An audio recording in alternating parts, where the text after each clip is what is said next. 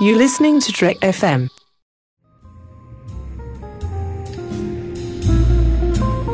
There was a little bar in Mill Valley where all the Starfleet trainees used to go. The 602 Club. You know it.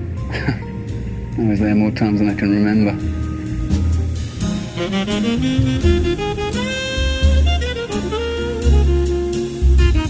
Tatooine is sparsely populated. If the trace was correct, I will find them quickly, Master. Move against the Jedi first. You will then have no difficulty in taking the Queen to Naboo to sign the treaty. At last we will reveal ourselves to the Jedi. At last we will have revenge. You have been well trained, my young apprentice. They will be no match for you. Well, welcome everyone to Trek FM's local watering hole. Uh, we have gathered an amazing group of friends tonight. Uh, Ruby is pouring the drinks uh, just ridiculously liberally uh, because we have so much to talk about tonight. And I think everybody is aware that uh, episode 7 is coming out this year. And, and because of that, it gave us the excuse to be able to sit around and talk some more Star Wars. And, and it would, we thought it would be fun to go through each one of the films, and, and we will end uh, in December as we get towards episode seven there with episode six. And so we're going to start at the very beginning because it's a very good place to start. And uh, I'm I'm not going to argue with the great film The Sound of Music, Even though George Lucas did. Well, I, George wants to argue with Robert Wise and uh, The Sound of Music. I all all the more power to you, but I, I'm just not going to. So we can talk more about the sound of music in episode two, where they kind of do the whole "the hills are alive." Uh, but uh, we're gonna start with with episode one, and um, you know, I don't think that there has ever been a movie that was really more hotly anticipated than episode one back in 1999. I mean, we were literally partying like it was 1999, and for Star Wars fans, it was a double party. Uh, I don't think any of us thought we'd ever get any more Star Wars movies, and then George got the bug. He he saw Jurassic Park and thought, "Hey, we can do those prequels now," and uh, decided to start making them in, in 1999. They exploded on screen, and I, you know, I don't think we'll necessarily see anything like that until Episode Seven drops this year, and I have a feeling it's going to be ridiculously huge. So I wanted to ask each one of you guys. I've got some amazing guys here with me tonight. I forgot to introduce them because I'm waxing poetic already about Star Wars. John, it's great to have you back. We're talking Star Wars. Had to have you on. I, I think I think it's a rule by this point, Matt. Uh, I, I don't think I'll let you get away from it. So thank you for having me on. I appreciate it. Awesome. Yeah. Well, no, I it is a rule. It's written in the bylaws of the 602 Club now, uh, and Ruby ratified it just the other night, so we're good. Bruce, great to have you back. I, I love that. Uh, I know you're a huge Star Wars fan, so I'm glad you're here for uh, episode one. I am so excited to talk about this. I just talk about this all the time with other people, and I love to argue about this movie. And I'm not going to reveal if I argue in favor of it or not at this point. Oh, I love Ooh, the I'm ultimate the edge of my teaser. chair. Excellent. And back with us, um, John's nemesis, Mike Schindler. Hey, how's it going? Yeah, um, I do. Uh, I will say up front that I do love this movie, not as much as the Lost World Jurassic Park, um, but uh, for different reasons. Well, I, I think that everybody wouldn't have necessarily been surprised if maybe you had started the show by saying, I think this is George Lucas's best movie in the last 25 years. Yeah, So, uh, that's not accurate. No. I had to think about whether whatever other movies he's made in that time period, but no, that is not an accurate statement. Sorry. guys, we all lived through the experience, the episode one experiences, as I was thinking about it, of what it was like when this movie opened. Um, and just kind of wondered, where were you? You know, where were you in life? And, and uh, what were your first impressions kind of walking out of that theater for the first time seeing new Star Wars in so many years? I'll go first. Um, I was uh, still finding my way. I was dating a girl named Erin. Uh, made her camp out for tickets, uh, and then made her. Is that go- what ended it? No, no. Erin and I stayed together for a little while after that too. And then uh, when the movie came out, saw the twelve oh one a.m. show. Um, And after getting over the annoyance of those three trailers that were attached at the beginning of it, Can you name them? uh, Fight Club, Anna and the King, and Titan AE. Yep, that's accurate. Is that it? Oh, wow. Yes. Um, and uh, I, you know, I remember everybody being very antsy about that, and really, really thinking about it. I walked out of it. I, I really loved it from the get go. I did, uh, but I distinctly remember because I've been sort of like racking my brain for something. You know, some some memory I haven't recalled before about that first night.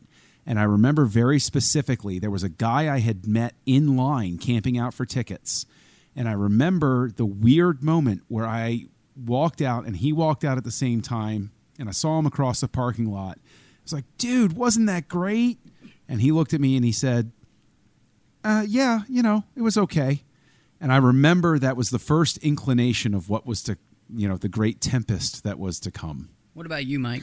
Yeah, I was I was all over it. I mean, like the reason why this is one of my favorite movies has very little to do with the quality or lack thereof. Um, it has a lot more to do with everything surrounding it, and it was kind of like a year long celebration. You know, starting with that uh, that first trailer and, and leading all the way up. You know, until the, the release of the film. I, I I didn't camp out because I was by myself, so I, I timed it so that I could see like how long my bladder would last. But I did wait in a, in a line which was going uh, for for two blocks uh, to see the movie at McClurg Court, and I saw it actually before that as well um, at the midnight screening at Yorktown, and it was um, amazing, an amazing experience, um, which I will always cherish and have recounted on numerous occasions much to everyone's boredom.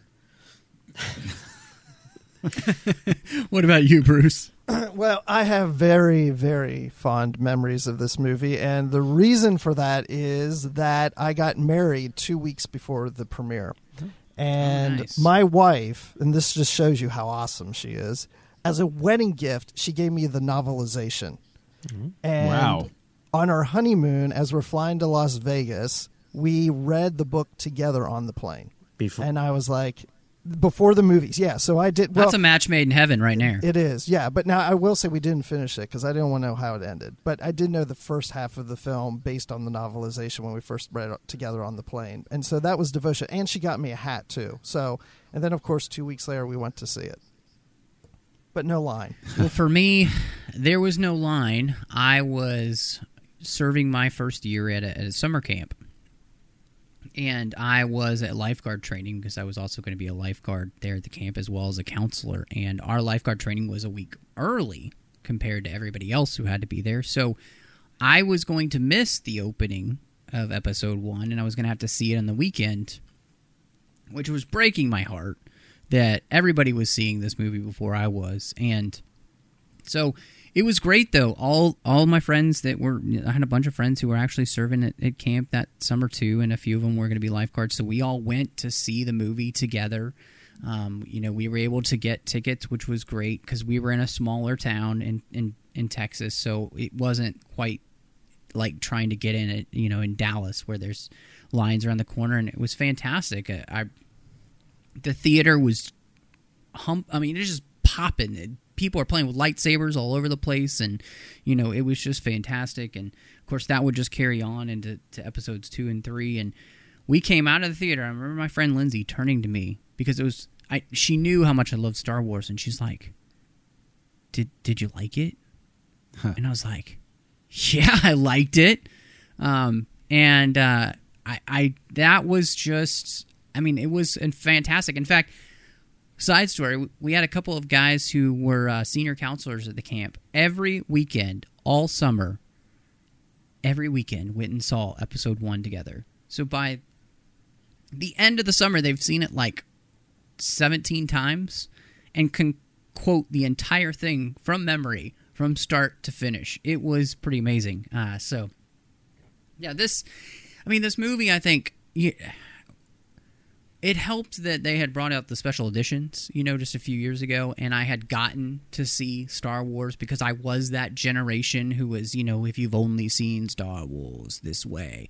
And, you know, I'd never seen it on the big screen, and, and then getting to see it there really helped, and it prepared me to be able to enjoy where George just you know he wants everybody to see it on the big screen that's he was creating these visual tone poems and it looks better on the big screen it's a better experience so i yeah that one just sticks in my brain so You know, uh, just a little aside here. You you, you uh, quoted the the trailer for the Star Wars Special Edition.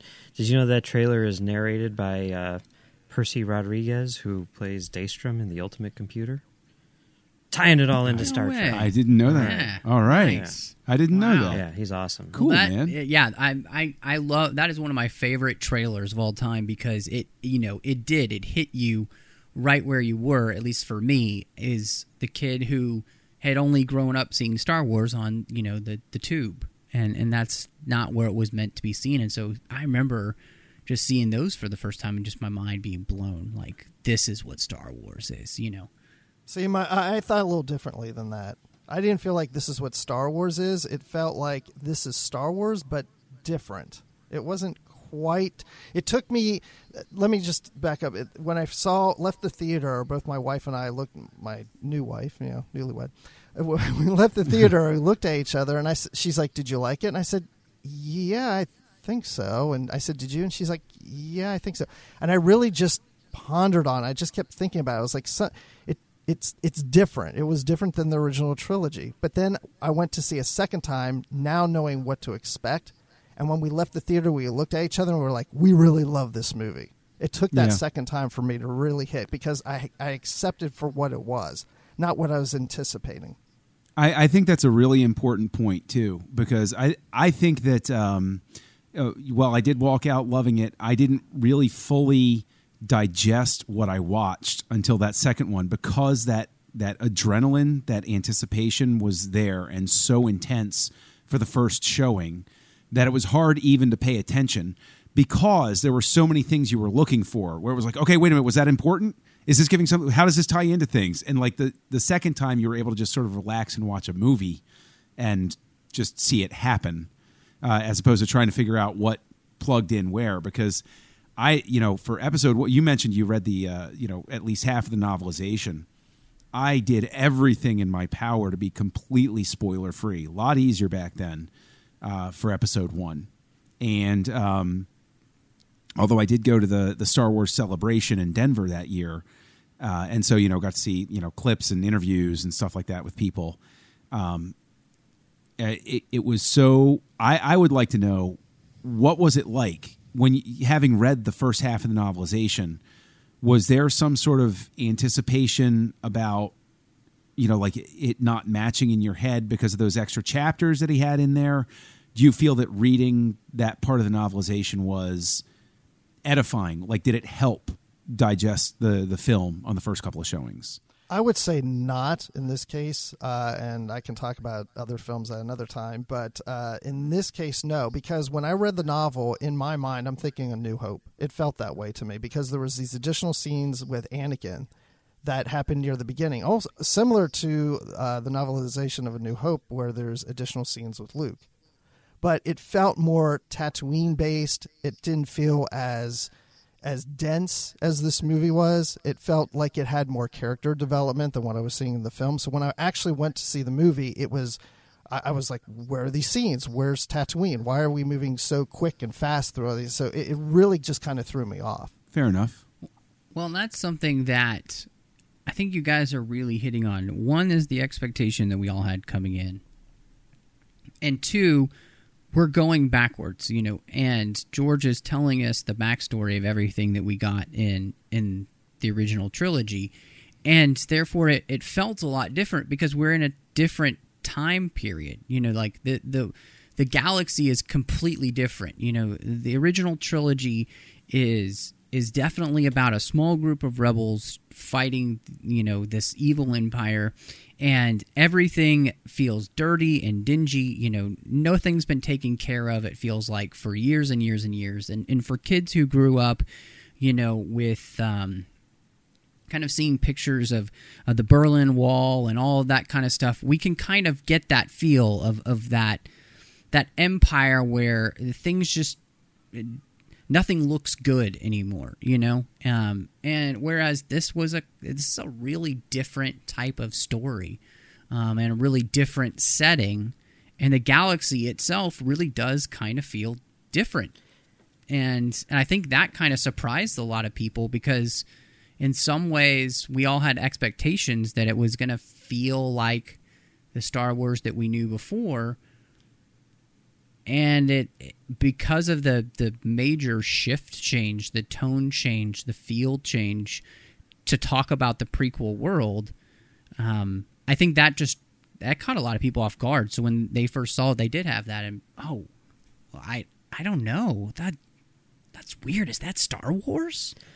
You know, so I, I I see what you're saying, and certainly I know that that's you know uh, George Lucas's justification and everything. But I, I think that it's undeniable that there is an aesthetic shift in the prequels, which is not necessarily just story based.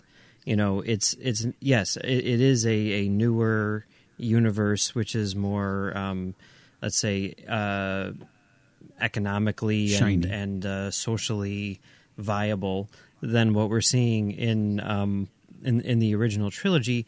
But there's also that that technical aspect to it, and the fact that George Lucas had this brand new toy box and he was playing in it hardcore and maybe he made a few missteps in the making of the movie which really made people disconnect in a way that was very, very different from the original trilogy because the original trilogy used sort of the opposite toy box to make people connect in a way that they never really had in a movie like that before. So I definitely think that there is a a creative misstep in this movie and I think you see it in the performances. I think you see it in a lot of stuff. And I noticed it from scene one, and it had nothing to do with how shiny things were. I, I see. I see your point on that, Mike.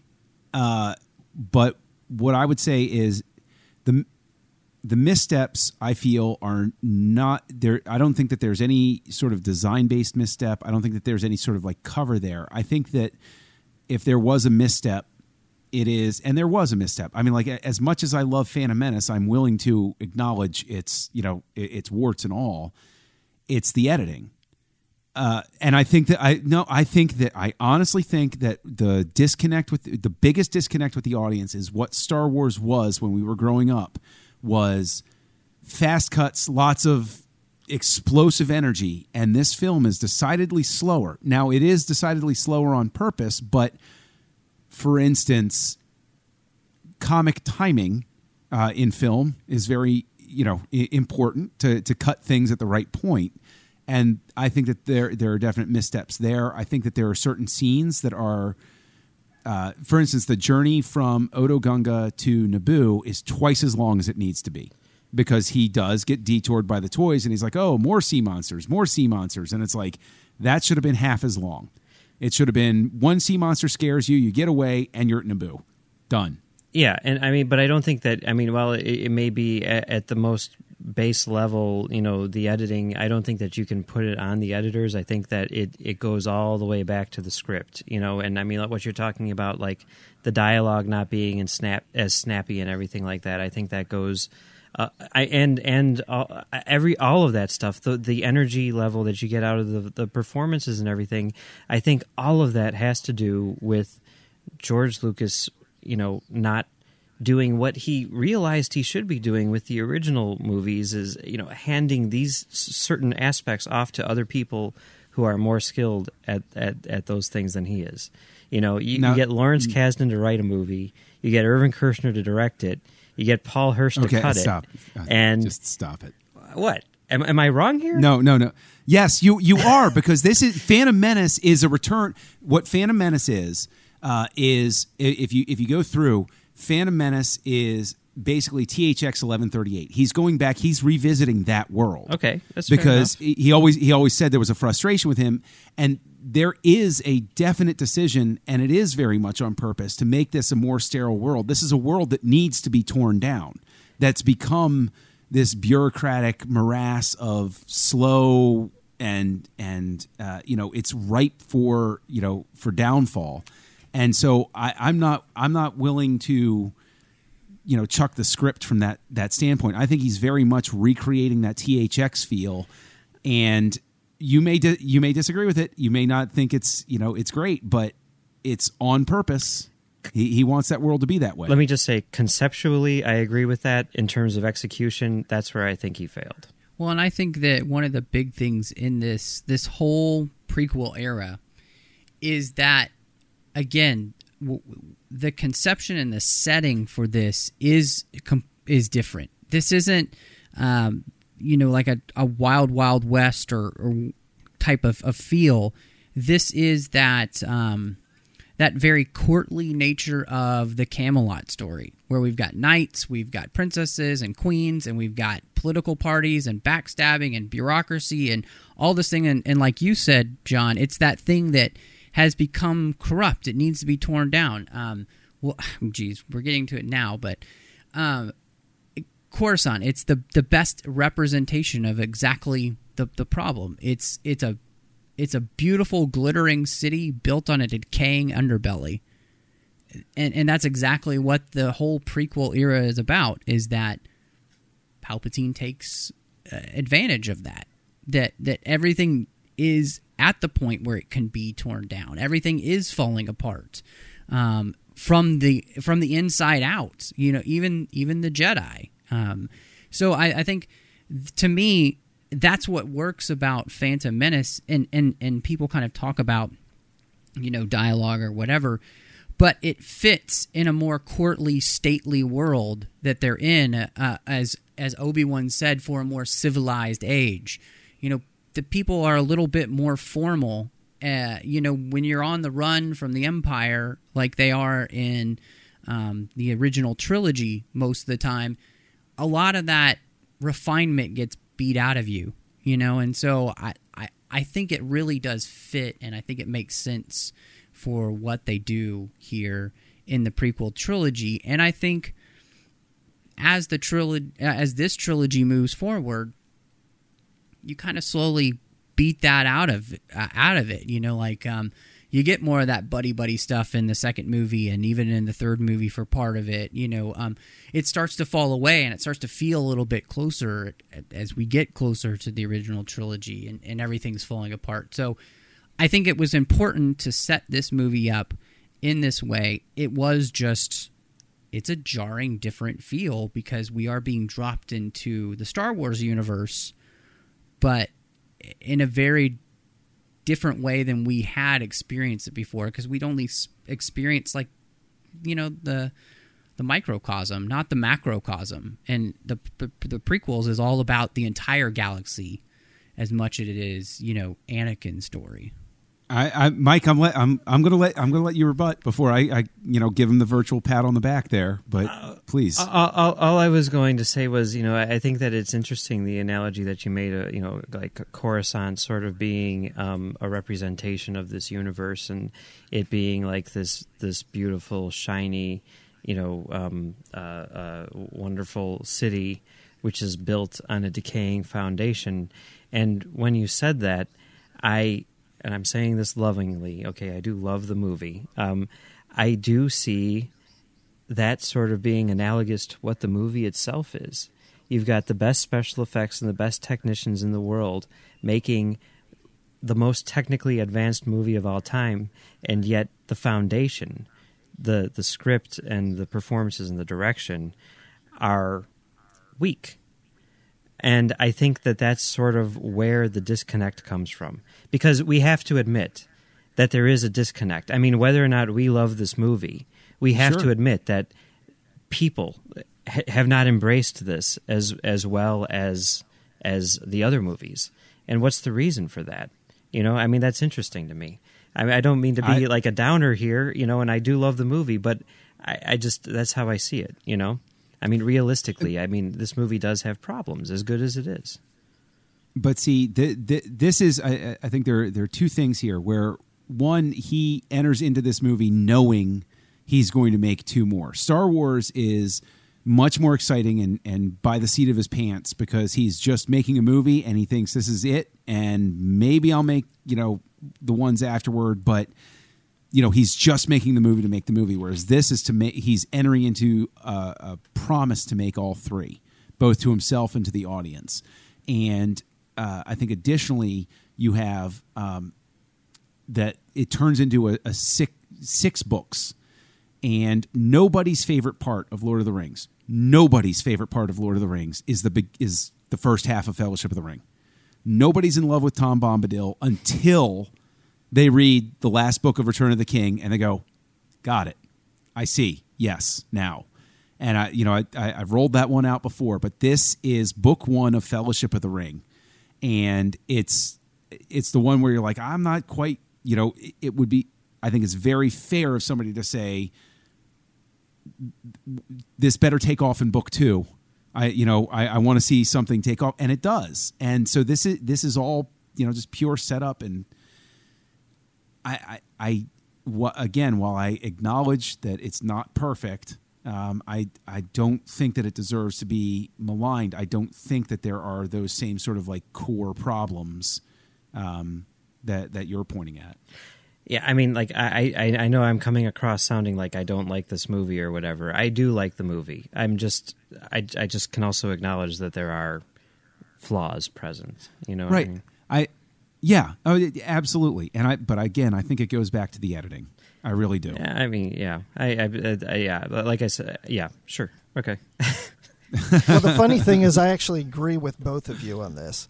I mean, you know, before I went to see uh, this movie, my my fear, and this is going to sound crazy, but my fear was this this movie and the prequel trilogy would end up being better than the original trilogy, and I didn't want it to be where you would watch episodes one through six in order, and four, five, and six just don't hold up as well as the prequel. I wanted it to start at a low note and work its way up and accelerate up into the final chapters, which is the original trilogy, and those be the core characters that people know and love. And this is the build up to that and setting up the story.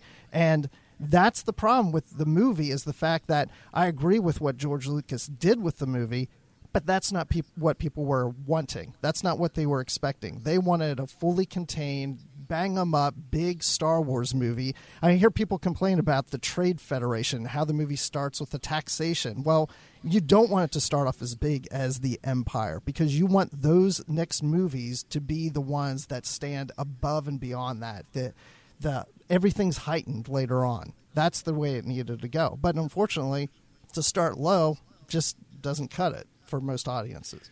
Well, and and this is one of the things that that the movie is doing is that it is telling a a story within the Skywalker story, which is George is talking about the death of democracy, talking about the death of a republic, and, and how does that happen, and that's the larger story in here, which you know as as Star Wars does.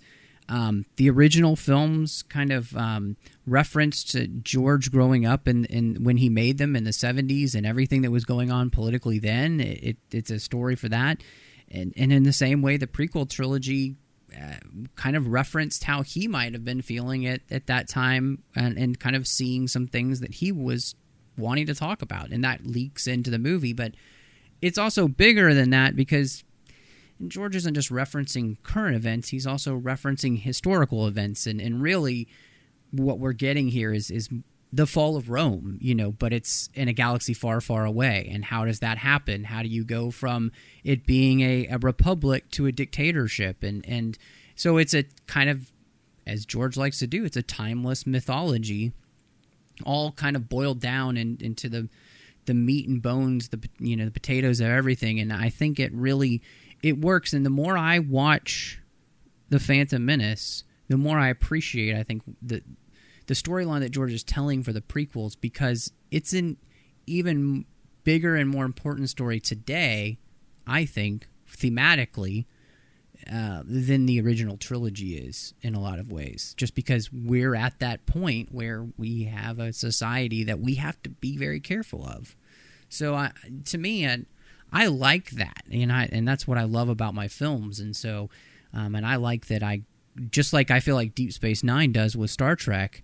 It's more and more relevant the more times I watch it because it's so mythic and its storytelling. It's got some great background to it. I think prequel trilogy does that well, and it starts off with these things that people are so pissed off about, which Trade Federation. We'll get into some of those themes, but really important, amazing. If you ask me, great writing. Well, I'll, uh, you know, I will say, I will concede that it's entirely possible because I know that people weren't thrilled with all of the sort of debate on the Senate floor type of stuff. But I can tell you that, um, you know, for me, you know, living in the DC metro area my whole life, like that was, I thought that was awesome. I loved seeing the the senatorial scenes and like the machinations behind. It's like it's like uh, House of Cards in a galaxy far, far away. Only, arguably, in Phantom Menace, fewer people die. So you know that is actually true. I think that that might be the case. That's crazy. Well, one of the things that was so much fun about the prequel trilogy is that we were going to get introduced to new and old. You know, um, we were going to get new characters that we'd never seen before or, or really heard of before, which was great. And we were going to get old characters as well and, and get those backstories for them. I mean, geez, Obi Wan Kenobi and, and Yoda and that kind of stuff. We were going to get that background. And so just kind of wanted to talk about uh, that with you guys. Um, you know, which ones did you really like? Which ones stood out to you? Um, you know, which didn't work for you? I, because this movie, again, it there's a lot that's given to us that's new, and there's some great stuff that we're like, all right, I'm getting that character again, and I'm getting to see their backstory. Uh, well, I, I think that uh, for me, the, the two characters which really stood out as far as the new characters are concerned, three characters which stood out were um, Qui Gon, uh, who's who I really see like this. I mean, in terms of perspective and everything, this really is kind of his movie, which is is interesting to me and uh, Padme, I think, is a really cool character, and then Darth Maul, you know, for just you know the the badass reasons, is is pretty awesome to watch. Um, as is the, the second part, the ones that we didn't like, or the ones that we liked seeing again? I'm sorry, I forget. Just go for All right. it, Mike. As far as the ones that didn't work for me, it would be um, uh, uh, Jar Jar. Jar Jar. Um, I, I, mean, he just really took me out of the movie. Uh, I know that it's for kids, but I'd like to think that I'm pretty sure that even if I were a kid, even you know, I watched the original trilogy when I was three. I'm pretty sure that even as a three year old, I would have been like, "What the, f- um, what the hell is going on?" I, I, you say that, but I was listening to Educating Geeks the other day, and Alice asked her son when they were doing the uh, original Star Wars movie because he was in the room. You know, who's your favorite character in Star Wars? Who you know in the prequels? And he said Jar Jar. And he, I mean, so you ask kids, and they like Jar Jar. I, so I, I, I believe that, but I also know, I also vividly remember me as a kid sitting watching Tom and Jerry cartoons with my friends and them laughing hysterically and me saying, "You guys are insane. This is not funny. There is nothing funny about a dude running into a wall. You know? That's not funny. I'm sorry." Wait, wait, wait, wait, wait, wait, wait. Did you just okay? At the no, okay, I can't even go. You just badmouth Tom and Jerry. Look, it- uh, no, okay, no, no, no. Moving, pa- just move past. Just move past. All right. Okay. We'll just move on. Just let We'll it go, on. man. We'll Just- move on. Um, so yeah, I mean that was that he was uh, the one that really stood out to me as far as the the new characters are concerned. I mean, I remember sort of like this extreme disappointment with Sam Jackson because after seeing him in stuff like Pulp Fiction and everything, you're like, oh my god, this guy is going to be the the the baddest Jedi of them all. And then he, you know, sits in a chair and says, "Do you believe it's this boy?" And it's like, really? Come on. But then, you know, I mean, there was the promise of more to come. So, you know, there was disappointment there, but I, I still knew that there was potential. But the ones that stood out for me as being really cool were Qui Gon, Padme, and uh, uh, Darth Maul. Yeah, I agree with that. I'm the same. I, I'm the same, except I would add Watto to the mix. I always like the Watto character. Yeah. I, I'm I'm total. I was going to say Watto. Uh, Qui Gon is, I think, terribly underappreciated by the fan base. I think he's a terrific character, and I really liked what Neeson did with him. Jar Jar, I don't have the same problem that everybody else does. He's never going to be my favorite Star Wars character, but I think that uh, again, and I think this speaks to an editor should a different editor. I think would have stood up to Lucas. Um, and said, "Don't have him step and poop." And you're, it's not. It's unfortunate that Jar Jar possesses the the scene with the eopie farting during what is arguably one of the most incredible, majestic pieces of music Williams had done in decades.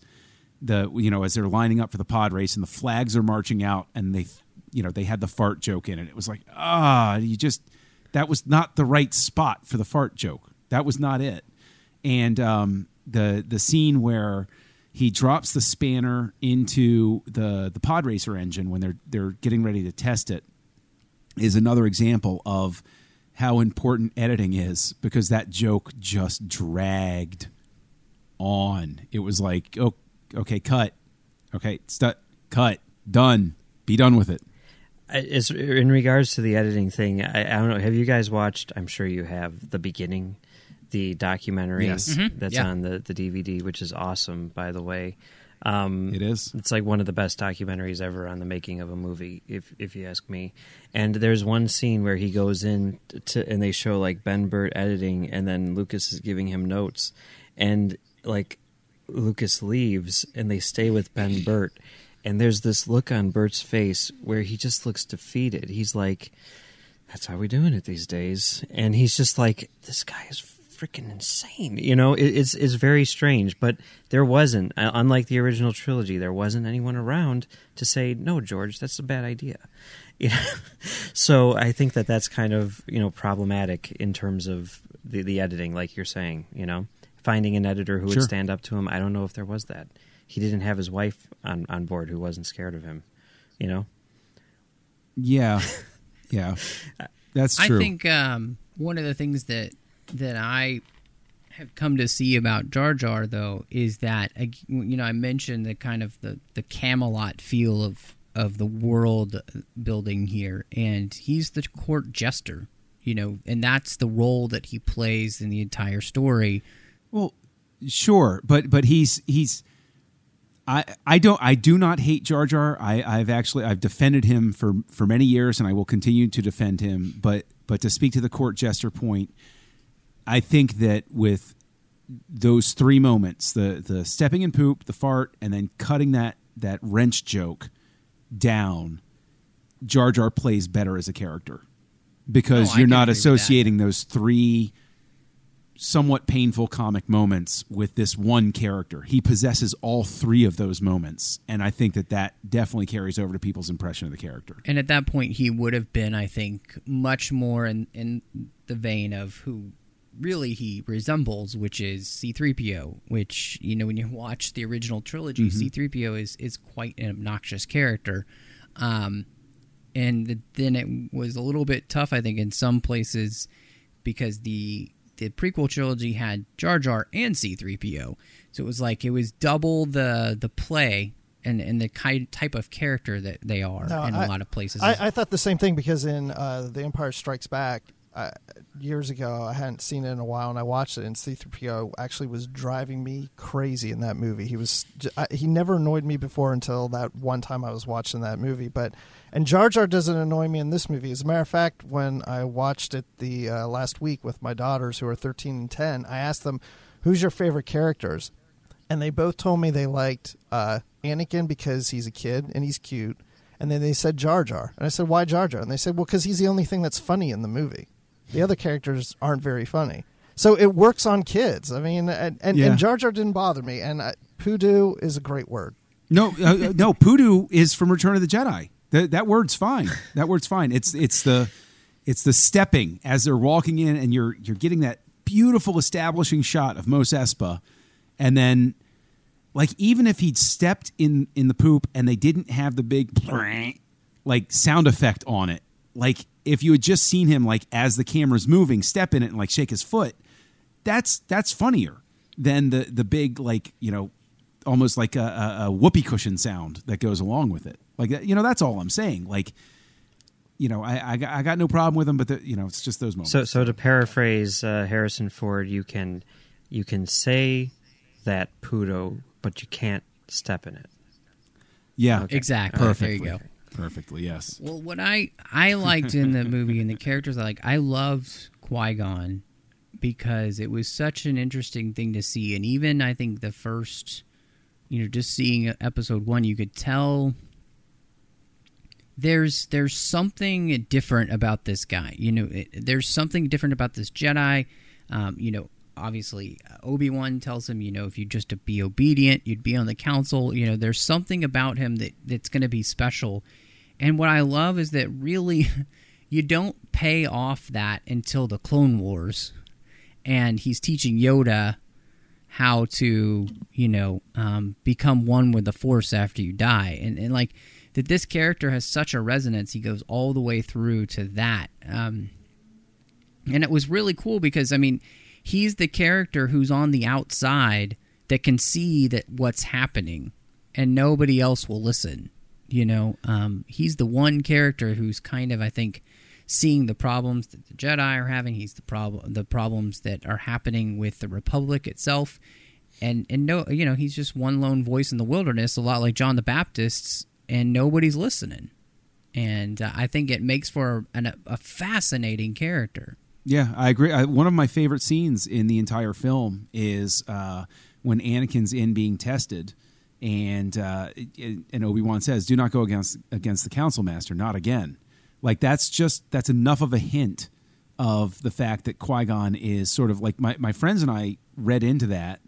Uh, the, you know, this sense that Qui Gon was this you know, he brings Anakin in front of him and he's like, I've encountered a vergence in the force and it's centered around this boy. And it's he, not to take anything away from the character, but I think that the, it very much comes across that the council's kind of like, oh, geez, Qui Gon, okay, he found, he found somebody special again. All right. What, what, what, what's the deal this time? Like, there's very much, a, and I think that that, that balcony scene conveys that Qui Gon is the one who's always finding the cause and like I I would love to see more backstory on him because I always picture him as the one who cried wolf a lot.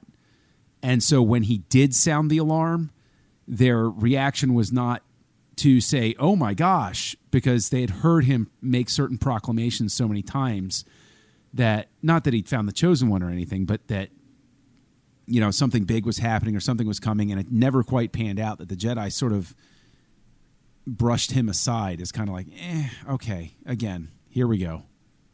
See, and what I was kind of getting from Qui Gon is that he's the one who's the most in tune with the Force of any of the Jedi at this moment.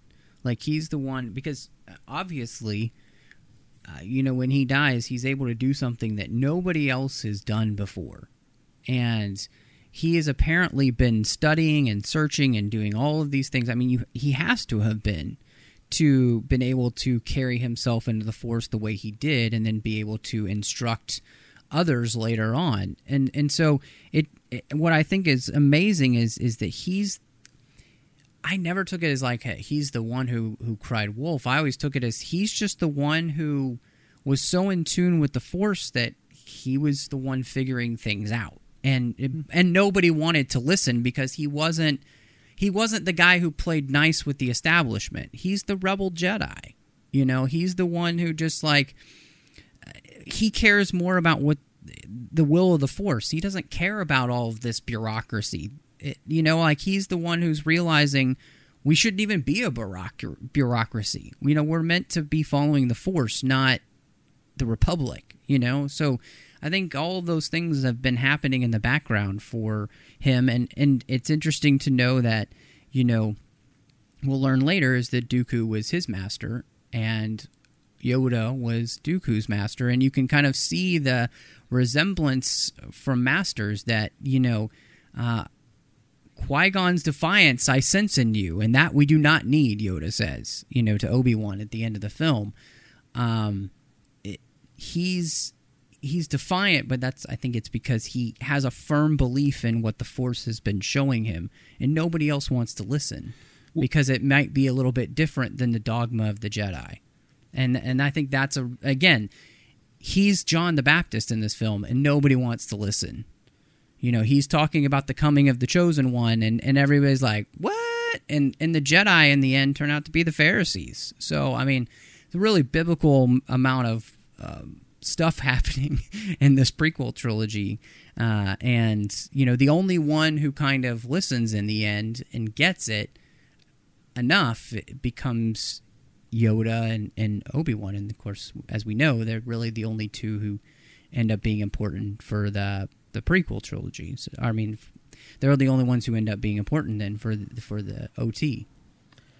Yeah, I, I agree with what you're saying, and I mean, you, you know, you're bringing up the sort of like biblical aspects, and I, I think that that actually applies too to you know, even you know, if you look at sort of like the political situation surrounding you know um, religion today, you know, and and and that's that's really sort of valid. Like it, it reminds me actually of like my dad who who used to be a Catholic priest, and you know.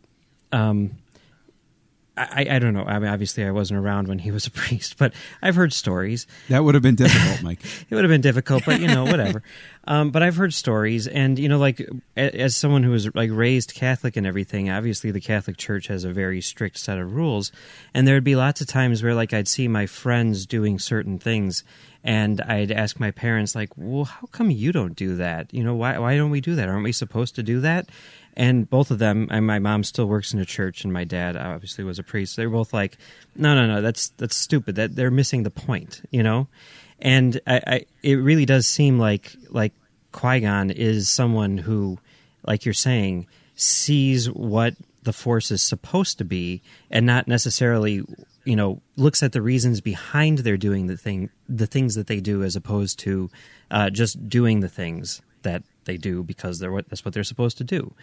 And the the one weird thing about that to me, which seems in conflict with with that that idea, which I think is a really cool idea, is Yoda, who is like supreme Jedi dude and is presented that way throughout, and yet he is you know one of the people on the council on the council and everything like that, and he's not you know like you're saying he's he's saying to to Obi Wan like we don't need any more you know rebellious ideas in here you know it's not and i don't know do we ever really see him come around Yeah, we do because uh, it is. Um, I think that the specifically the line later, "The chosen one, the boy may be, nevertheless, great danger." I, I, uh, I foresee in his in his training. Yeah. Like he specifically says, Qui Gon is probably right, but, But I, this is not. it's This just is going to be it's painful, mess man. everything up Yeah. do like I don't want to commit to this. Like let somebody else do Yoda's it. not way of me. saying, "I've got a bad feeling Yeah. about this."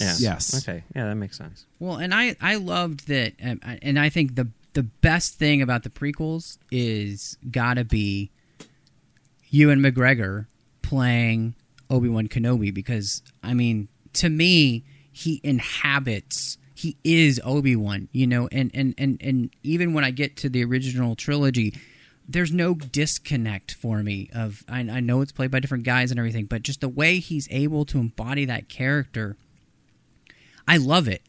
He he became my my favorite character of all time in Star Wars because of the way that Ewan plays him at, in in the films. It's it's it's damn near perfect. I mean, there's there's nothing he does. I just think he doesn't get enough to do in Episode One. That's that's my only complaint. he he's good but you got to give credit where credit's due and joel edgerton as as uncle owen has him beat Oh well, that you know that's episode two. okay Uh, i'm just you're saying right. you, you're, That's- saying, you're that's saying in that all the next time. prequels i'm just saying joel edgerton has him beat in those like it's a tour de force. five lines of dialogue that he has yeah. less than It's, that it's an absolute tour de, tour de but he force. nails Absolutely, it he nails it Yeah, There's a video somewhere Uh, of him on the set being interviewed by Ahmed Best because apparently Edgerton's like a huge Star Wars fan, and he's saying Yeah. all of Uncle Owen's dialogue from uh, A New Hope. It's awesome. Huh. Try to find it. It's That's- the best. I would That's like. I would perfect. like to see funny. that. Yeah. Well, and I think um, you know I have to say too uh, the one thing that that didn't work for me about an old character was the puppet that they used for Yoda Mhm. when the movie had first come out. It it just didn't work, and obviously it didn't work for just about anybody um, because they as, as soon as they could they replaced him with the digital Yoda, which is way better than the puppet that they created. Um, I think they would have been better served by just freshening up the puppet from episodes, uh, you know, five. And it, but uh, yeah, Well, well, I- the the thing is, they they said at one point that it was bec- that they used the same molds, but the the materials that they used were so far advanced. Like they they had a whole bunch of reasons why. But the the the thing is that the the blue I call him the Blu-ray Yoda is even better than what they did for episode three, and it's it's one of Oh, those things where it, it's sort of it's sort of like I, I want them to go back and redo redo those effects for episode three because I'm like the Yoda in episode one is unbelievable. That digital creature is it, it's just amazing. If I'm not mistaken, though, I think that the episode one digital Yoda was done prior to episode three. From from what I recall, they said something like, "Okay, I want to, I want to Um, get you, get you into the, get you guys into the, uh, you know, the Yoda mode. So we're gonna, you know, have a little preseason training here by by doing redoing episode one Yoda." that would blow my mind. Uh, they must have redone it because the thing is, looking at episode three Yoda and and the episode one Yoda, maybe it was because they had everybody working on a very short bit of film, but the like everything from like the the translucency of the ears on the on the tips. And here I am, you know, uh, just to prove the point that yeah, the puppet was the hardest thing to defend um, uh, about that uh, about episode one. Yeah, what time. was the thought Everybody behind that puppet? out. Was it supposed to look younger or something? I mean, it, it didn't look even. It didn't look right. Like they were trying to go for something different. Like it was different time frame, so he he uh, maybe has not enough ear hair as he did in episode five. I don't know. Yeah, like thirty That- years is I- going to make a big difference to a nine hundred year old being. You know, It's a very stressful thirty years. Yeah, yeah. I think that's exactly what happened. Is that they they ended up creating a puppet that looked too young, and it just didn't it didn't feel right. You know, it, it just didn't feel right. We all know what Yoda feels like from Episode Five, and it just didn't work. Which was so funny because I remember when when we got to Episode Two, and Yoda shows up, and I mean, he just gives that little look to Palpatine in his office. I was like, I was sold on digital Yoda. It was it was so much better than what we had seen in Episode One. So, I you know I I think here what we're seeing now with what we have with the digital copies and the Blu-rays now uh, for Episode One, it it works really well. And I think, yeah, Yoda has one of the most interesting arcs throughout the prequels, and it's a very interesting start to have him here kind of be the one who is defending the the dogma of the Jedi, Ah. you know, defending the the um the the status quo at the moment, you know, and you'll watch that progression happen throughout the rest of the prequels of him slowly that slowly dissolve as he realizes I think in a lot of ways that he was I mean and he even says it in episode 3 failed I have into exile I must go you know uh, so he he realizes that he's been wrong a lot. Yeah, but the the novelization the I, I'm not nuts about the novelization, but one of the neat things was that got called out in it that I don't think is very clear in the movie is um, how abnormal it was for the council to go against Yoda because he says, you know, agree with you, the council does, uh, but I do not. And it like there there's it, somebody correct me if I'm wrong, but there's specific text in the novelization where you're like inside Obi Wan's head, and he's like, "This is really weird that they've gone against Yoda for this." Like, and I, you know, so you could to speak to your point, maybe that's the moment where Yoda starts piecing together that things are wrong. Like that, that's where it like starts that. to unravel for him. It's part of my head canon. Yeah, I, I know. I think that, uh, and you picked up on something that I just hadn't. It, agree with you. The council does that. I do not, and that they had made the decision um, over his head. You know, we're voting, and and you're just one vote. So right. Uh, we're going to do this, and and we all pay for the consequences later. So yeah, I I love that. Well, if it's in For me, what if it- it's in the novelization, it's not just head canon; it's actual canon. That's true. As long Well, as it that's- doesn't fly in the face of anything that's on Yeah. screen, it is considered canon. So though there's still some things that well, we'll talk about it another time. Anyway, Yeah. what I love about this film, and I think is really cool, is to kind of watch the the film of of symbiosis, and um, you know. Uh, Obi Wan has that great line when they're talking to Boss Nass and saying, you know, you and the Naboo form a symbiont circle, and what happens to one is going to affect the other and how Palpatine is able to use to his advantage this this whole thing because you know he's able to imbalance the the entire galaxy because of the greed of the Trade Federation, who doesn't care what they if their actions have a repercussion for the rest of the galaxy because it's going to make them more money. And like he's able to take advantage of that and and I love that theme because it plays out perfectly throughout the rest of that Palpatine has kind of pushed one domino and it just affects the entire rest of the galaxy, you know, and that nobody in the galaxy cares enough to see what those kind of actions might lead to. There, there, where there's so much in a state of mind of everybody taking care of themselves at this point. Even the Jedi, uh, the Republic, everything, just looking out for their own interest. And the- Clone Wars does such a masterful job of showing how this all works as well. I just love that theme, and, and it. I, I think George starts it here in this film, and it plays perfectly into the rest of the you know the prequel trilogy.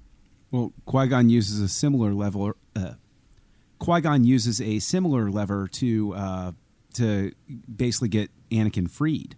Uh, he specifically addresses that he's Yeah. going to use Watto's greed against him. So you know that that's sort of like a duality point because that you know the the whole movie is all about you know the balance and duality of everything, and that's that's one of the ways in which I've defended Jar Jar um, as well. Is like he's sort of the antithesis of Darth Maul you know, like everybody has a pairing uh, throughout the the the film. Um, I think, with the exception of Anakin, um, and you know, to sort of like set him on a, a, a separate plane and everything like that. Well, and it it it also I, I think you know this is something that goes back to Qui Gon of that everybody has lost track of the moment, the here and now, being present where you are, uh, and they're worried uh, about everything else but the present. You know. Um, and not being able to see what's happening right in front of their face. And, and it especially happens, you know, to the Jedi who have become tied to a, uh, a republic that they shouldn't be tied to because that shouldn't be their upholding value is to uphold the republic. Their their upholding value should be to hold up what the force wants. And they've tied themselves to the republic as if the force and the republic are one and the same.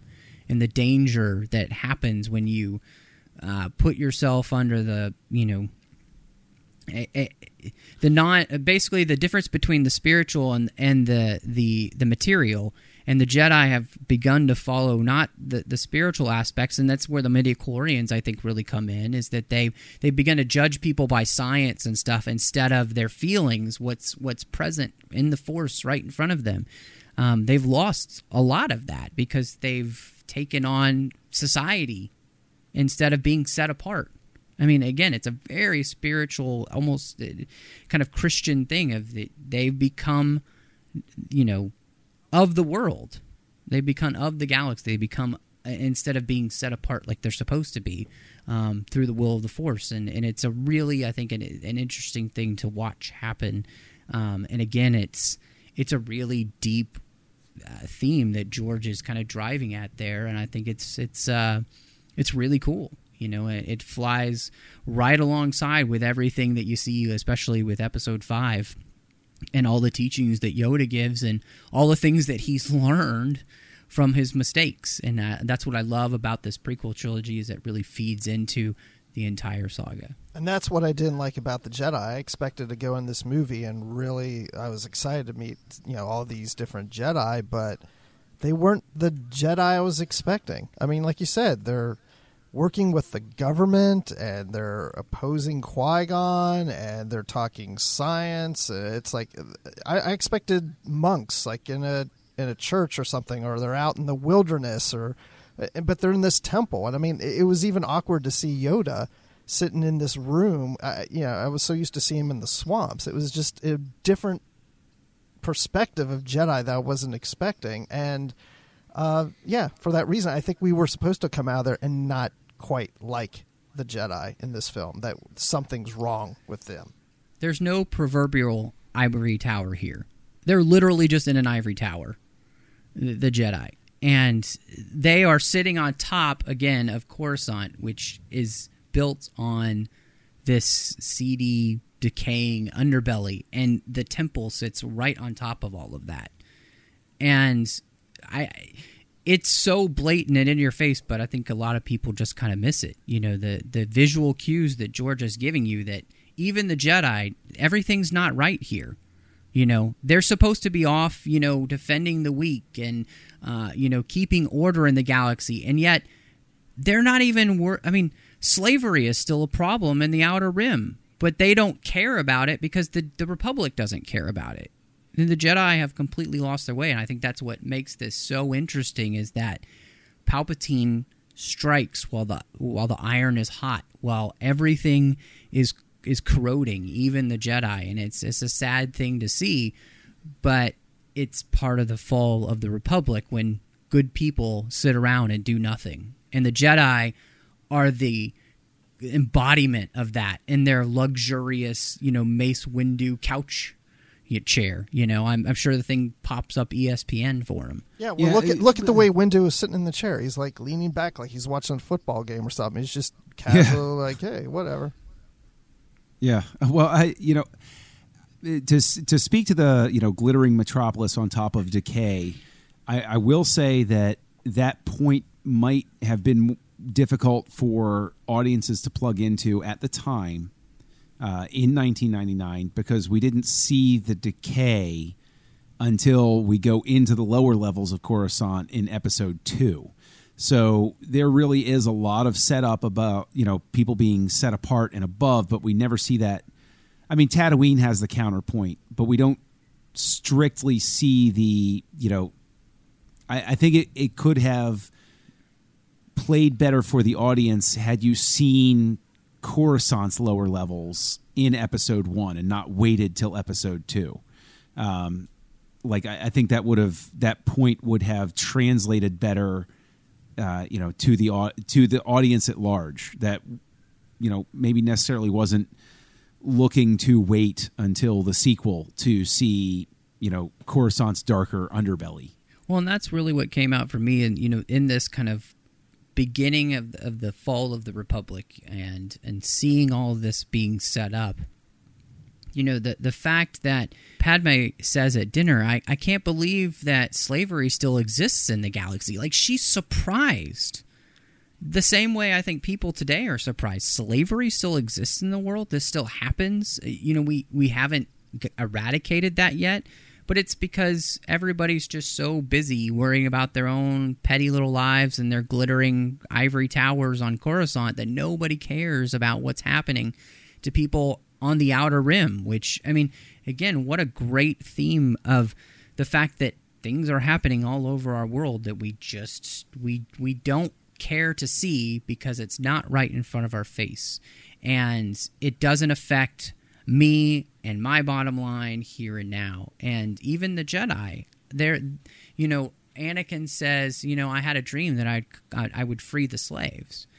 Um, and I think he he sees that the, the ideal of what the Jedi are supposed to be. And uh, you know, even Qui Gon says, well, "I didn't actually come here to free slaves, but it's because the Council hasn't sent him on that mission. The the the, the uh, the Senate hasn't sent them on that mission. The Chancellor hasn't sent them on that mission. And apparently, the Jedi work at the whim of the, the Senate and the Council these days and not the will of the Force, which is what Qui Gon is so in tune with and trying to get Obi Wan to be in tune with at the very beginning of the film. And I just, I love this whole idea of the fall of the Republic because I think it's the thing that really speaks to where we are, even more so now, uh, and uh, in our society. And you know, great storytellers have a way of bringing back important stories to to remind us of what can happen. And I think George. I don't know if he was just interested in telling this story or if maybe he saw something in society, but I don't know, but the this is a genius story to be telling at this point and to be watching at this point in history. Well, I remember when uh, episode three came out, and everyone was sort of drawing the parallels between, you know, Mm. the events in episode three and 9-11, and someone, you know, asked him about it and was like, "Hey, did this have a really big influence on you?" And he was like, "Well, no, this is the same thing that was going on in the the '60s and '70s and everything. That's really." What the influence was. It's just crazy that it's happening again now, but that's kind of the whole point is that this is a timeless story. We always make the same mistakes again and again and again. And uh, the fact that you can see um, something in, you know, what is happening today is just proving my point, you know? And I thought that that was Yeah. a really interesting take on things. But you can see that throughout all of his work. You can see the same themes, you know, popping up in everything from THX one one three eight to you know Red Tails to everything, and uh, it's kind of interesting to you know look at the prequels as as part of his overall filmography and and see um, the same themes showing up again and again and again. For you guys, uh, we need to talk about we uh, music and production value and, and those kind of things. Those are huge parts of, of the Star Wars saga. Uh, and so I wanted to ask you guys about that, what you thought of what John Williams did here with the score for episode one, and then just uh, the world building. And, and, and, you know, Star Wars became iconic for spaceships and, and, and weapons and, and new locations and everything. And this movie has a plethora of all of that. And so, um, yeah, for you guys, uh, how did that strike you? And, and even now, as you watch and you've been thinking about the film for so many years, uh, how has it grown for you? to, to me, the world building is the big thing here. You know, I mean, aside from the nostalgia, you know, if it, when I defend this movie as being, you know, like a good movie and, and something worth watching, you know, the thing that I always tell people when they point out the flaws is, you know, yeah, that's all true. I can't argue that. However, look at what he was doing outside of that. Look at what he was doing outside of the story. He built a universe in a way that he didn't in you know the the original trilogy. In the original trilogy, you see a tiny little corner of that universe, and here he's just like boom. Let's let's let's take a let's zoom out on the on the Google map and and take a look at this galaxy. You know, for all that's in it, and I think that he does a great job of um, coming up with so many different um, elements and, and, and putting it together into something that that actually works. Um, and for those reasons, I think you need to applaud him, uh, even if even if the story that he's he's telling inside that universe may have some flaws. I, I think that uh, one of the strongest bits, uh, you know, to speak to your point, Mike, uh, you know, about the the world building, is that the tale of the ships uh, tells you what's coming and you know who's got the upper hand in a lot of ways, because you've got the Naboo are all shiny and beautiful and artistic, and you've got the Republic sending their Jedi out on this ship that is you know that you know you first see it it's all it looks more original trilogy than anything else because it's all you know like the the paint is chipped and you know it's scratched up and you can tell that the republic is not the major f- player uh, you know financially speaking immediately because you know and then they arrive on the federation ship which is all just beautifully appointed and shiny and and, and you know mechanical and cold and you know like I, I think that the the the community the visual communication with the ships with the the pod racers with everything like that is is really something special. And you know since you want to talk about overall i think that williams's score is absolutely breathtakingly gorgeous uh, in this film I'm sorry, just one little thing about the ships. I will say that the fact that they, you know, are in a transitional period and the good guys here are maybe ruled by bad guys in the later ones.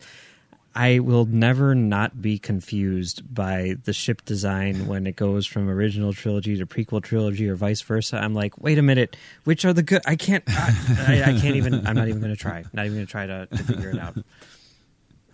Well, the only thing I would add to this is Duel of the Fates. That score is one of the best scores in any Star Wars movie, and then that scene with Maul and Obi Wan and Qui Gon is one of the best lightsaber duels. Put those two together, I'm good. Yeah, I, I I'm with you guys. Uh, you know, one of the things that I do love about this movie is, is how expansive it is, and and George is doing the exact same thing that he was doing in Episode Four, which is that he is doing something nobody else has tried before, um, and he is doing it with different tools this time, but he's doing the same thing he was doing then because he's he's creating new tools to play with. He he's using this as an opportunity to expand what you can do on screen, and I I love that that the world building is just beyond what we even thought could uh, be possible in Star Wars. And George expanded what it meant to be Star Wars with the look and the feel. And I love that idea of the you know the beautiful Naboo setting, and you know you have these artisans and these craftsmen, and on, on both sides, the Gungans and the the Naboo, they they both live within their environment and try to create beauty within that environment and incorporate that environment and they respect their environment. You can tell and, and they're they're artisans they're craftsmen and, and how antithetical that is to the rest of the galaxy at this point which is kind of just being eaten up by what you were talking about john this kind of cold calculating money driven society that's become very mechanical as well with the droids that they use uh, as as an army and you know everything like that. I think it just it creates it it feels real. I, I, honestly, I was watching the movie the other day. I'm watching on my iMac, my 27 inch here, which has a better resolution than my TV screen, and I'm watching the digital copy, the brand new digital copies we got just a few months ago, and I was surprised how well everything looked together. Uh, the model work that they do here, uh, you know, especially with the pod race, the model work there is an incredible. But that with the digital work, it looked good. It, it, it still looks good. I'm I'm very impressed by how that all plays together, or um, the way the model work of Theed works with the CGI that they do. Uh, it's it's just incredible. Right, and it's Um, not as much CGI as people think it is. There is a lot. more yeah models. there uh, yeah there really is a lot of model work in there and and they're putting it all together and i i think that this movie still i think that this movie still feels really great and it is brought to life by john williams and having him there and creating these new themes um, like the duel of fates and uh, everything that goes into to this film you're immediately swept back into the Star Wars universe, you know, and I, I think that's one of the things that that helps is to have John there to to make you feel okay. I I know where I am because the the auditory message that I'm getting is Star Wars, Yeah. and everything else on screen starts to feel more Star Warsy. Um, it, we'll talk about Rebels later. John and I will Yeah, we'll talk about we'll that talk about how they deal with the the music. But this, because it's specifically for these scenes and everything, yeah, John outdid himself. I, I think, um, I don't know if I'd call it the best of the prequel trilogy. I don't know. Uh, we Best definitely have score- the best no. soundtrack version because Yeah, it's the only no, one that- that got the ultimate get me started soundtrack for uh, edition, which is really sad because two and three have some great music as well that deserve to be expanded into a full, you know, complete recordings. But that's again, that's another time, I'm sure. Yeah, I'll, I'll say though, uh, you know, talking about the score and, and, and Duel of Fates in specific triggered a memory uh, for me. Erin, uh, the girl I was dating at the time, you know, that, that saw the movie with me, I will always remember that the moment when they're in the hangar and the door opens and Darth Maul is there, you know, dun dun dun dun dun, right?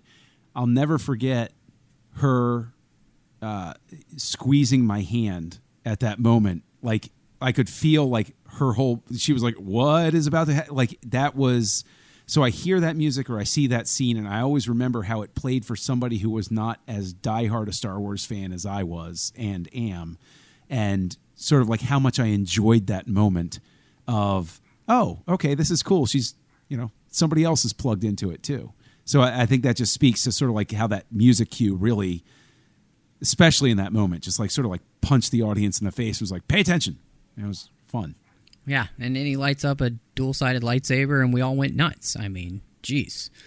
um, well, there are. I mean, this is this. There's no way we could cover everything that is in episode one. I I feel like you could do a whole series of podcasts for an entire year where you did nothing but talk about parts of the prequel trilogy.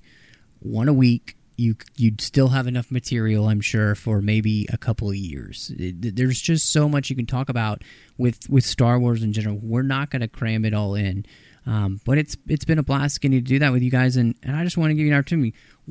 Final thoughts of, of just anything that you're like, oh, we didn't talk about this. I want to talk about this. Now's your time. I, I think everybody's afraid to go Uh, or is everybody just being too polite to each other Perhaps.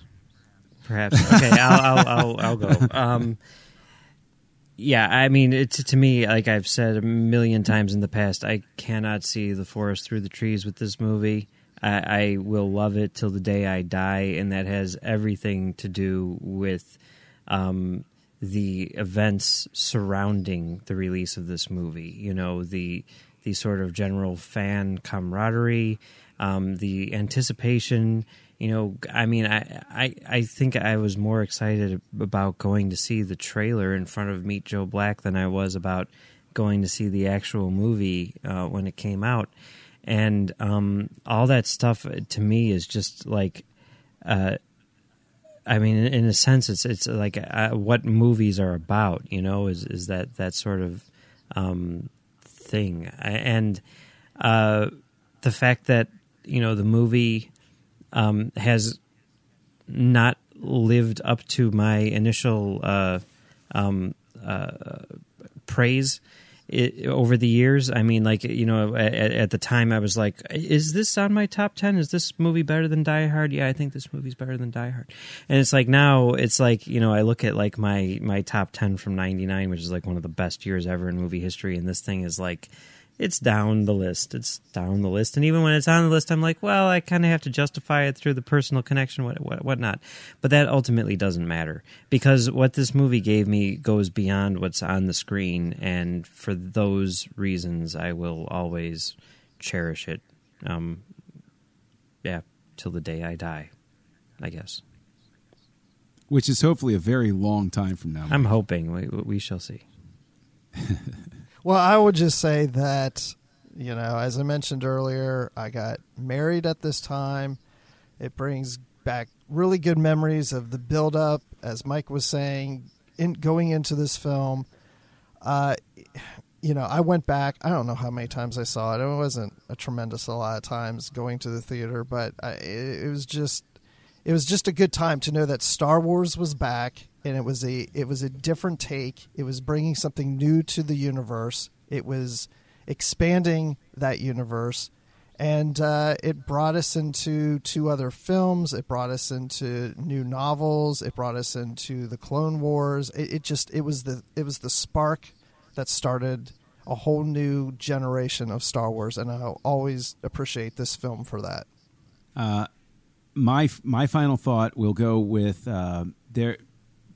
There were other things going on in my life at the time, and and so there are uh, certain moments in each uh, prequel film that I associate with things I was going through uh, at the time, and uh, I will say that the one of the most beautiful uh, moments in the film, possibly in all of Star Wars, probably in all of Star Wars. You know, if I'm going to say one of, is the moment where he says goodbye to his mother and walks off to uh, join Qui Gon and and walks off. And the way the music swells and the way that scene plays, um, that will always have a very, very special place uh, in my heart. And I think that for any other flaw that uh, the, the movie may have, uh, moments like that are what make it special. you know what I loved about this movie for me is that it challenged my preconception of what Star Wars is. And George allowed me to see that Star Wars is so much bigger than we originally thought. And he continued to do that for episodes two, three, the Clone Wars. Um, that that Star Wars is is expansive and, and there's so much that can be added to it and, and enjoyed from it and you know the thing I just think of the things that came from this movie that went on and how much I love it. The fact that Darth Maul became so cool, even to George, he was like, um, well, we're we're gonna bring him back. And Dave Filoni's like, well, you you remember he cut him in half? I, I know, but we're we're gonna bring him back. You know, I just that's that's the power of what George did with with Episode One. He created some things that are so iconic they couldn't stay dead. Um, and I, I love that, and I, I do. I love this film. It's not perfect. There's things that I don't love about it, um, in in the sense that you know I I I wish that they had gotten a, a different actor to play uh, Anakin. Um, I, I just think it wasn't the best choice. But all in all, it, none of those things that I might be like, eh, don't they don't ruin the experience for me. And and actually, the more I've watched the film over the years, the more I've become, the more I've watched the film over the years, the more I appreciate what George is doing, and and I, I think having more of an appreciation what he's saying because all my expectations are out the window now, and I can just enjoy the product for what it is. And um, you know, for me, if I learned anything from all the prequels was don't go into movies expecting something um, that you want to see. Judge it on its own merit first, and and and then you can talk about anything else. And uh, it's really helped me to love movies more. So for all that Episode One has given me, uh, like you guys, it's gonna have a special place in my heart that maybe doesn't represent completely the the actual quality of the entire film, but I, I don't really care. So you know, it, it means something to, else to me, and I think in, in in the end, that's one of the things that we've all loved about Star Wars is that there's something about it that means something to us that goes way beyond any of the story elements, any of the characters. There's just something kind of ethereal, whatever. There's some kind of gravitas toward with it that keeps drawing us back into the galaxy far, far away. And yeah, I, I'm really excited that we're going to be on this retrospective now and and um, looking at all of the Star Wars films as we move towards new freaking Star Wars guys. It's it's like 1999 again. It's awesome, and I I, I can't wait. So, um, it, it's been an I it fun is not the word that I would say. It's been awesome talking about episode one with you guys. Um, but it's not the only thing we've been talking about here on Trek FM the past week. So here's a quick look at some of the other things you may have missed elsewhere on the network. Previously on Trek.fm, Standard Orbit. And I'm wondering if it's because the comic book writers didn't understand what the filmmakers were doing, or whether it was because the comic book writers wrote themselves into a corner, or whether it was because the comic book writers wanted to open their stories up to more possibilities. Earl Grey. We divide the ship into one of two ways. Port goes to port. I better not see any starboard guys on the starboard phaser target practice. You guys know which side of the ship you're on. The Orb. This year opening for five-year mission is Dal Rock. Dal Rock. Dal Rock. They'll rock your world, Bajoran style. The Ready Room. I do like that he just drops out of the sky naked. That is the perfect way to introduce Q. And then just before we cut to the credits, they get this great shot of him looking up at Picard and he's like, hey, what up? To the journey! My question is what would Janeway have in place of banana pancakes? Because that's B'Elanna's thing. Would Janeway's be coffee ice cream? I was just about to say coffee ice cream. Yeah! Uh, because my, my lips my lips were forming the syllables to say coffee ice cream. Warp 5. I remember watching Broken Bow when Enterprise first debuted when I was in high school. And I remember revisiting it now in full, and I had forgotten the fact that the Future Guy had actually played an integral role from the get go with Silik and the Suliban, which we'll talk about later in the show. Commentary Trek Stars. I know that both of us will come out of it okay, but since Matthew is not used to sparring with either of us, I'm afraid that he's going to be a bloody mess lying on the floor of the 602 Club. The 602 Club. You know, that's Bryce Dallas Howard's decision. She wanted to do that. She made the decision that the, that the character wouldn't get out of these heels, which to me said this character has changed some. Like she has learned some things, but there are some things about her that are not going to change. Literary Treks. You know, Bajor getting through the occupation with its faith, and this faith kind of coming back in Cardassia and helping them kind of get through, you know, their darkest hour. Yeah, I definitely do like kind of how it's come full circle. Axanar, the official podcast. I tried different action figures. Uh, I tried Black Widow. I tried the Black Widow from uh, uh, the the Hot Toys Black Widow. Too small. It wouldn't work with the other action. Yeah, it didn't didn't photograph quite. But but l- tell everyone why you're photographing action figure. Women at Warp. So she definitely knows cats. I say that right off the bat. She knows cats and bones. Yes, definitely. Of course, Bones would get annoyed with all the cat fur. And that's what else is happening on Trek.fm. Guys, check out these shows. Find out we've been talking all over the Star Trek universe and, of course, beyond. You know where wherever you get your podcasts. If you are an Apple user, guys, um, you really can help us out. We want this network to continue to grow. Hit that subscribe button and give us star ratings and reviews. I mean, uh, John knows how important this is having his own podcast. The star ratings and reviews make us more visible for people when they're searching for shows and it's it we really appreciate it because it also lets us know how we're doing and how you're feeling. So be honest and we know if you're honest you're going to be giving us 5 stars, right John? Everybody should give the 602 Club five stars. Absolutely. And in fact, I invite them to uh, listen as well uh, to another five star podcast uh, called Commentary Trek Stars. Oh, uh, yes. That I appear on Yes. uh, with, with Mike on the Trek FM network. Mike, would you like to tell everybody what Commentary Trek Stars is about? Well, I'd give it three and a half stars myself, but uh, No, it's five stars, Mike. Okay, It's whatever. five stars. I guess. I guess this is similar to our debate with Phantom Menace, but whatever. Um, yeah, it's it's a, a show where we look at the work that Star Trek creators do outside of Star Trek. Uh, so be sure to check that out right here on Trek FM. Which is great because on iTunes we're a featured provider. You can find all the shows that we're on, and so just help us out, guys. If you're looking for the shows, you're not an Apple user, we've got you covered. Stitcher, TuneIn, Spreaker, SoundCloud, Windows Phone. You can grab the MP3 file from the website uh, and stream that if you need to. You can grab the RSS link. We have you covered in every which way possible. Another way that you can help keep all the shows coming to each week, of course, uh, is to become a patron of our network on Patreon. And I just want to say so much thanks to all the guys on Patreon, the ladies on Patreon who make this possible every single week. We're a listener supported network. We depend on you guys to help this content keep coming to you. And it means the world to me that you care enough to make that happen. You can find all the details at patreon.com. We've got some great perks for you if you become a member. We're working on some great perks for you. So go to patreon.com slash trekfm.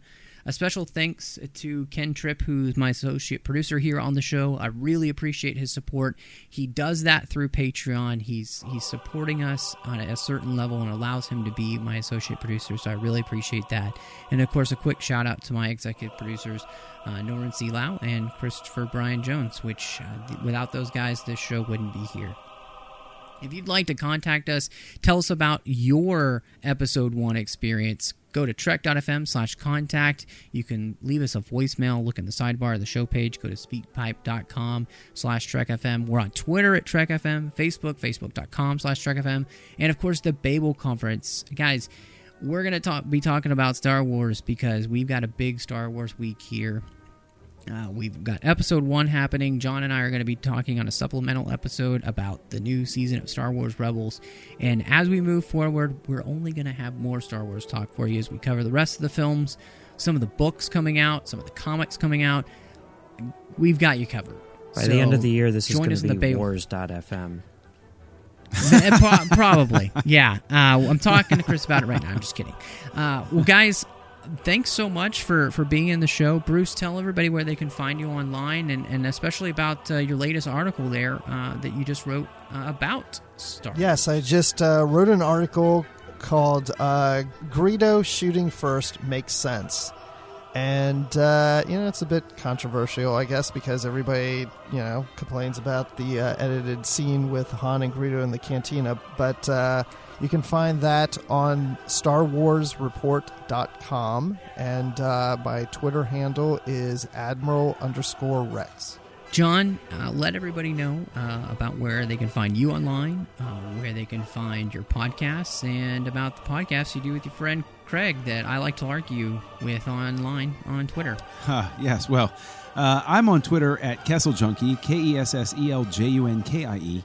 Um, and uh, uh, as we mentioned before, uh, I have the uh, privilege of appearing on Commentary Track Stars uh, with, with Mike uh, here on the network. And uh, my friend Craig and I have a show called Words with Nerds that is a, a weekly show that airs on Thursdays, iTunes, blah, blah, blah, all the usual stuff.